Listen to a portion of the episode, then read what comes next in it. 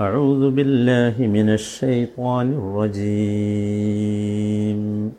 وإذ ابتلى إبراهيم ربه بكلمات فأتمهن قال إني جاعلك للناس إماما قال ومن ذريتي قال لا ينال عهد الظالمين നൂറ്റി ഇരുപത്തിനാലാമത്തെ വചനം. അഞ്ചാമത്തെ ദിവസമാണ്. അല്പം നീണ്ടുപോയി.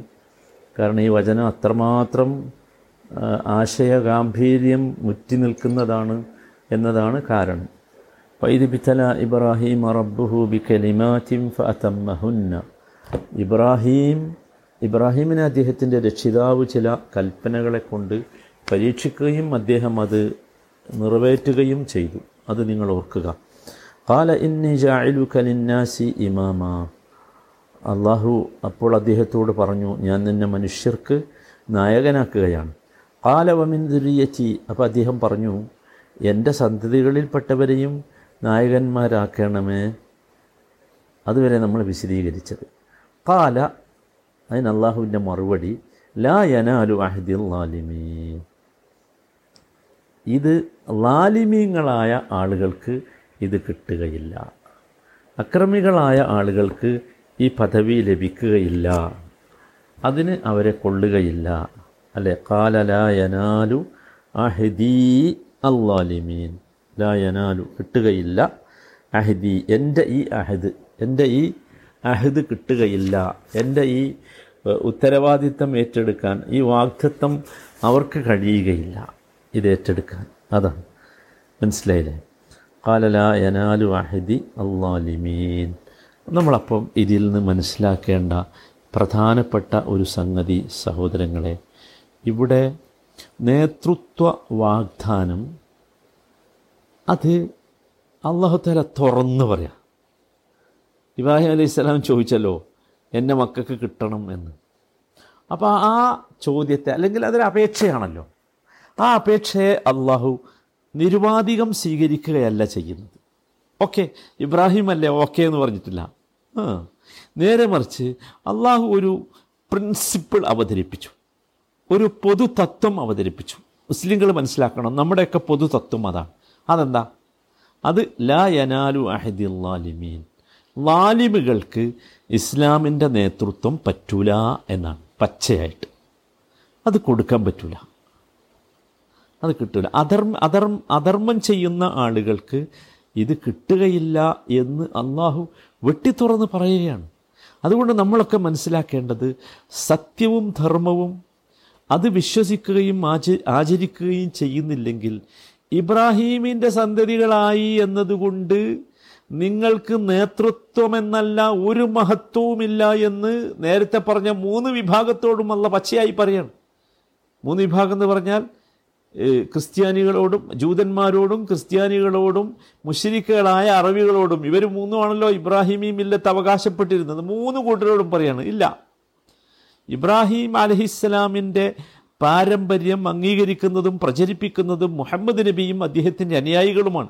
അതുകൊണ്ട് അള്ളാഹു വാഗ്ദത്തം ചെയ്ത സന്മാർഗ നായകത്വം അവരിലേക്കാണ് എത്തിയിട്ടുള്ളത്. അവരിലേക്കാണ് എത്തുക. അതിന് നിങ്ങൾ അസൂയ കാണിച്ചിട്ട് കാര്യമല്ല കൂട്ടരെ എന്ന് പച്ചയായി അള്ളാഹു സുബാൻ താല പറയുക നോക്കൂ ഇവിടെ ഈ ഇമാമിയത്തിലേക്ക് നേതൃത്വത്തിലേക്ക് നായകത്വത്തിലേക്ക് ഇബ്രാഹിം അലഹിസ്സലാം എത്തുന്നത് സഹോദരന്മാരെ നിരന്തരമായ ക്ലേശപൂരിതമായ പരീക്ഷണങ്ങൾ മറികടന്നാണെന്ന് നമ്മൾ ഓർക്കണം.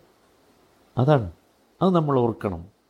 അതല്ലാതെ പാരമ്പര്യമല്ല എന്ന് നമ്മൾ മനസ്സിലാക്കി. അതാണ് ലാ യനാലു അഹിദുല്ലാലിമീൻ എന്ന് പറഞ്ഞു. നോക്കൂ അത്യത്ഭുതകരമായ സംഗതി നിങ്ങൾ ശ്രദ്ധിച്ചു നോക്കൂ. മൂസ അലഹിസ്സലാമും ഹാറൂൻ അലഹിസ്സലാമും റസൂലുമാരായിരുന്നല്ലോ രണ്ടാളും അല്ലേ?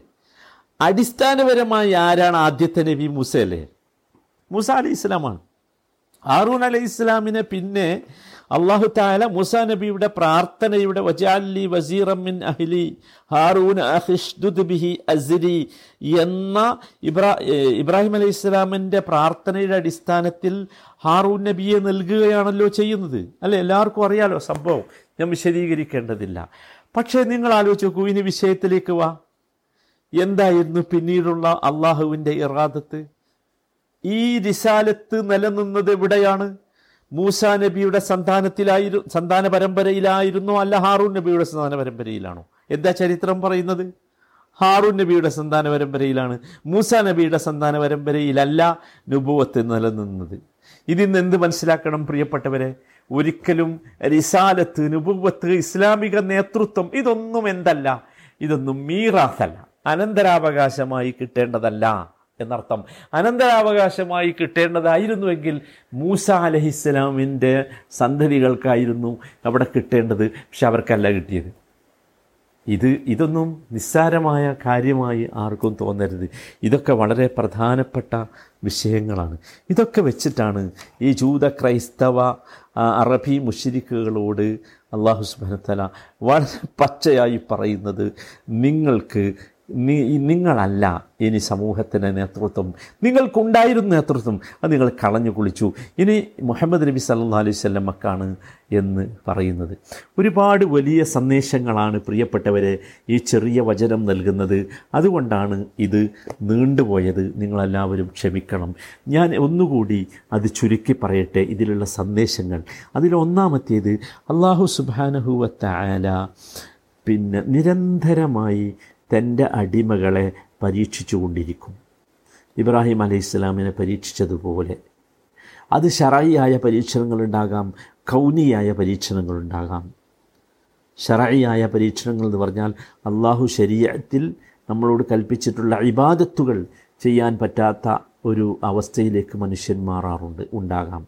കൗനിയായ എന്ന് പറഞ്ഞാൽ പ്രാപഞ്ചികമായ രോഗം പോലെയുള്ള സമ്പത്ത് നഷ്ടം പോലെയുള്ള കുടുംബനഷ്ടം പോലെയുള്ള പരീക്ഷണങ്ങളുണ്ടാകാം. അവിടെയൊക്കെ നമ്മൾ ശരിക്ക് ശ്രദ്ധിക്കേണ്ടത് ഇത് വരും എന്നതാണ്. ഒരു സംശയവും വേണ്ട. മനസ്സിലായില്ലേ? രണ്ടാമത്തെ കാര്യം ശ്രദ്ധിക്കേണ്ടത് സഹോദരന്മാരെ ഇബ്രാഹിം അലൈഹി ഇസ്ലാമിന്റെ ശ്രേഷ്ഠതയാണ് ഇവിടെ റബ്ബുഹു എന്ന് പറഞ്ഞ് അള്ളാഹു താല ഇബ്രാഹീമിനെ തെന്നിലേക്ക് ചേർക്കുകയാണ്. ഇബ്രാഹീമിന്റെ റബ്ബ് എന്നാണല്ലോ പറഞ്ഞത്. മനസ്സിലായി? ഒരുപാട് ശ്രേഷ്ഠതകൾ. പിന്നെ ഫഅതമ്മഹുന്ന പറഞ്ഞു. ഇബ്രാഹിം അലൈഹി ഇസ്ലാമിനുള്ള പ്രത്യേകതയാണ്. അല്ലേ? പിന്നെ ഇന്നി ജായിലുക്ക ലിന്നാസി ഇമാമ എന്ന് പറഞ്ഞു. ലോകർക്കുള്ള ലോകനായകത്വ പട്ടം നൽകുകയാണ്. ഇതൊക്കെ ഇബ്രാഹിം അലി ഇസ്ലാമിന്റെ ശ്രേഷ്ഠതകളാണ് നമ്മൾ മനസ്സിലാക്കണം. മൂന്നാമത്തെ കാര്യം നമ്മളെല്ലാവരും ഓർക്കേണ്ടത് അള്ളാഹുവിൽ നിന്നുള്ള പരീക്ഷണങ്ങളെ വിജയകരമായി സമീപിക്കുക. അള്ളാഹുവിനെ അത്തരം പരീക്ഷണ ഘട്ടങ്ങളിൽ അചഞ്ചലമായി അനുസരിക്കുക. ഇതിലൂടെയാണ് യഥാർത്ഥത്തിൽ മനുഷ്യന് യഥാർത്ഥത്തിലുള്ള മഹത്വവും നേതൃത്വവും ആർജിക്കാൻ കഴിയുക. ഇതാണല്ലോ നമ്മുടെ പൂർവകാല ചരിത്രവും. അല്ലേ? നമ്മുടെ പൂർവകാല നേതാക്കളുടെ ചരിത്രമൊക്കെ നിങ്ങൾ ചിന്തിച്ചു നാലാമത്തെ കാര്യം സഹോദരന്മാരെ നമ്മൾ അങ്ങനെ അങ്ങനെയാണ് നേതൃത്വം നേടേണ്ടത്. അത് വംശത്തിന്റെയോ ഗോത്രത്തിന്റെയോ അടിസ്ഥാനത്തിലല്ല. അള്ളാഹു അങ്ങനെയൊന്നും ആർക്കും മഹത്വം നൽകുന്നില്ല. ഇല്ല നമ്മളെപ്പോഴും മനസ്സിലാക്കണം. ഇവിടെ അമീറിന്റെ പുത്രനല്ല അമീറാകേണ്ടത് ഖാദിയുടെ പുത്രനല്ല ഖാദിയാകേണ്ടത് അങ്ങനെ സമ്പ്രദായം ഇസ്ലാമിലില്ല. ആ അങ്ങനെ മനുഷ്യന്മാരാരെങ്കിലും കരുതി അയോഗ്യരായ അനർഹരായ ആളുകളെ സ്ഥാനത്തിരുത്തിയിട്ടുണ്ടെങ്കിൽ അത് അള്ളാഹു അംഗീകരിക്കൂല. അതാണ്. അതാണ് വിഷയം.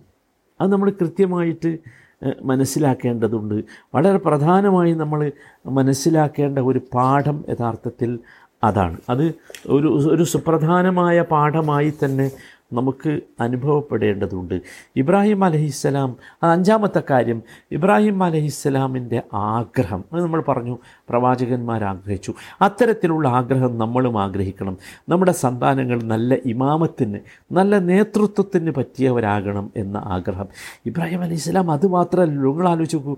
ഇബ്രാഹിം അലൈഹി സ്വലാമിന്റെ ഒരു പ്രാർത്ഥന റബ്ബി ഷാൽനി മുഖീമ സ്വലാറ്റി വമിൻ ദുരിയത്തി മക്കൾ നന്നാകണം എന്നാണ് ആ പ്രാർത്ഥനയിലുള്ളത്. എന്നെ എന്നെയും എന്റെ മക്കളെയും കൃത്യമായി നമസ്കാരം നിലനിർത്തുന്നവരിൽ ഉൾപ്പെടുത്തണമേ എന്ന് പ്രാർത്ഥിക്കുമ്പോൾ നിങ്ങൾ ആലോചിച്ച് നോക്കൂ എന്റെ മക്കൾക്ക് വലിയ സ്വത്ത് കൊടുക്കണേ നല്ല വിദ്യാഭ്യാസം നൽകണേ നല്ല പൊസിഷൻ കിട്ടണേ നല്ല ജോലി കിട്ടണേ നല്ല പ്രൊഫഷണലാക്കണേ എന്നൊന്നും അല്ലല്ലോ പ്രാർത്ഥിച്ചത്. എന്താ കാരണം? അള്ളാഹുവുമായുള്ള നിരന്തരമായ ബന്ധമാണ് സ്വലാത്ത്. ആ സ്വലാത്ത് നിലനിർത്തിയാൽ തീർച്ചയായും എന്റെ മക്കൾ നന്നാകും അതാണ് വിഷയം. അതുകൊണ്ടാണ് അങ്ങനെ പ്രാർത്ഥിച്ചത്. അതുതന്നെയാണ് നമ്മളും എന്തായിരുന്നത് പ്രാർത്ഥിക്കേണ്ടത് എന്ന് വളരെ കൃത്യമായി മനസ്സിലാക്കുക. ഇത് വളരെ പ്രധാനപ്പെട്ട ഒരു സംഗതിയാണ്. അപ്പോൾ അതാണ് ഇബ്രാഹിം അലൈഹിസ്സലാം ആഗ്രഹിച്ചതും പ്രാർത്ഥിച്ചതും. അങ്ങനെ നമ്മൾ ആഗ്രഹിക്കുകയും പ്രാർത്ഥിക്കുകയും വേണം എന്നതാണ്. ഇനി നമുക്കറിയാം അഞ്ചാ ആറാമത്തെ കാര്യം. ഈ ഈ ഹിദായത്തിനോടും തൗഹീദിനോടും ഒന്നും പ്രതിബദ്ധതയില്ലെങ്കിൽ പ്രവാചക കുടുംബത്തിൽ പിറന്നവരായാൽ പോലും ദുഷ്ടരാണ് നികൃഷ്ടരാണ്. അല്ലേ? നൂഹ് അലൈഹി ഇസ്ലാമിന്റെ കഥ നമുക്കറിയാലോ വളരെ പച്ചയായല്ല പറഞ്ഞത്. നുഹുലൈസമിൻ അങ്ങനെയല്ല പറഞ്ഞു പച്ചയായിട്ട്.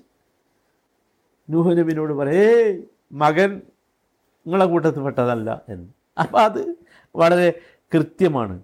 നമ്മളെപ്പോഴും അത് കൃത്യമായിട്ട് മനസ്സിലാക്കണം. അത് മനസ്സിലാക്കാനാണ് യഥാർത്ഥത്തിൽ പലപ്പോഴും നമുക്ക് സാധിക്കാതെ പോകാറുള്ളത്. അത് നമുക്ക് സംഭവിക്കാൻ പാടില്ല.